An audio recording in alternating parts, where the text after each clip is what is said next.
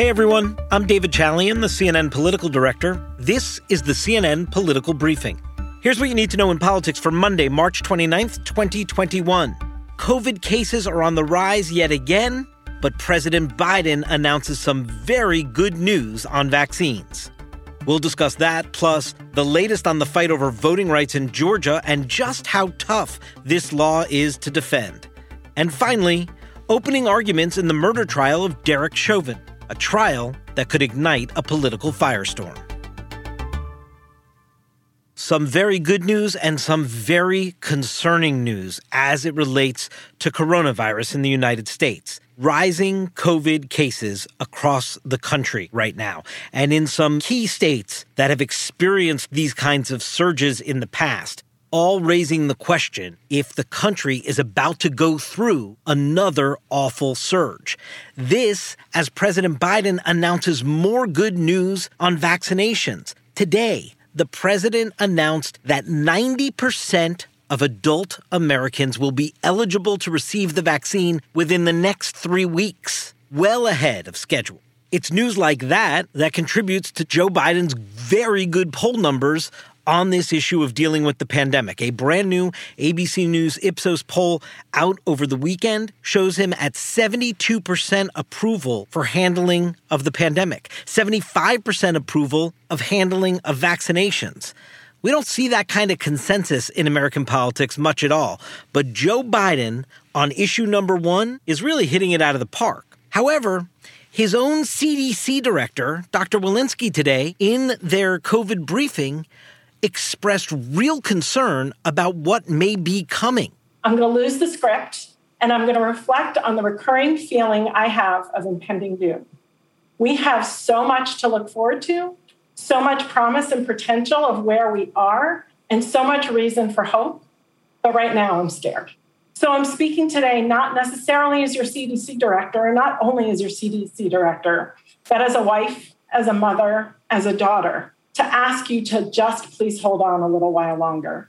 And all of this COVID news comes after this explosive new documentary by CNN's Dr. Sanjay Gupta talking to the doctors who were in charge of the U.S. response to coronavirus as the virus was taking hold in America. And in that special on CNN, Dr. Deborah Birx clearly states that many of the deaths that we've experienced in this country could have been avoided.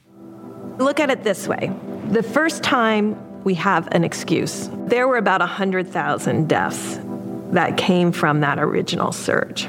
All of the rest of them, in my mind, could have been mitigated or decreased substantially if we took the lessons we had learned from that moment. So, yes, President Biden is getting high marks for his handling of the pandemic thus far. But White House Press Secretary Jen Psaki was asked today very specifically if President Biden is concerned enough about a new surge that he's getting in touch with various governors in various states and asking them to slow down any reopening. There was no commitment from the White House that the president was willing to do that just yet. Now, here's what else matters today the voting rights fight that's escalating in Georgia. You saw the Republican governor there signed a restrictive new law last week, and over the weekend, Georgia Democrats really started ratcheting up the political pressure. Here's what newly elected Georgia Democratic Senator Raphael Warnock told CNN's Dana Bash over the weekend when asked if Democrats should focus both on infrastructure and voting rights simultaneously. We can walk and chew gum at the same time We've got to work on the infrastructure of our country, our roads and our bridges, and we've got to work on the infrastructure of our democracy.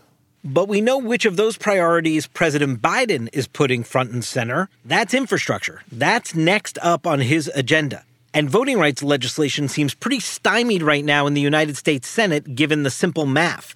They don't have the votes to pass it. Meanwhile, take a listen to Georgia's Republican lieutenant governor trying to defend the legislation on CNN this morning. Legislation he agrees with certain parts of, but doesn't agree with others. This is a guy, Jeff Duncan, who was not at all a subscriber to Donald Trump's big lie in Georgia and yet doesn't want to completely distance himself from the new law. We've got folks on the far right that are trying to claim this as some sort of calculated response to the great hoax that played out for 10 weeks Uh, and you got folks on the left that are claiming this to be some great, you know, overreach of voter suppression. In the current political environment where Republicans across the country still make sort of fealty to Donald Trump and the big lie about the election a real litmus test inside the party, you can see what a difficult position some Republicans, like Jeff Duncan, find themselves in in this moment.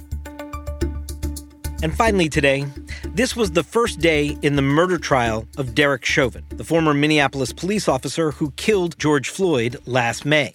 As you no doubt recall, Chauvin kneeled on Floyd's neck for 8 minutes and 46 seconds. And outside the courthouse today, the Floyd family, along with their attorneys and the Reverend Al Sharpton and others, they all kneeled for that exact amount of time before entering court.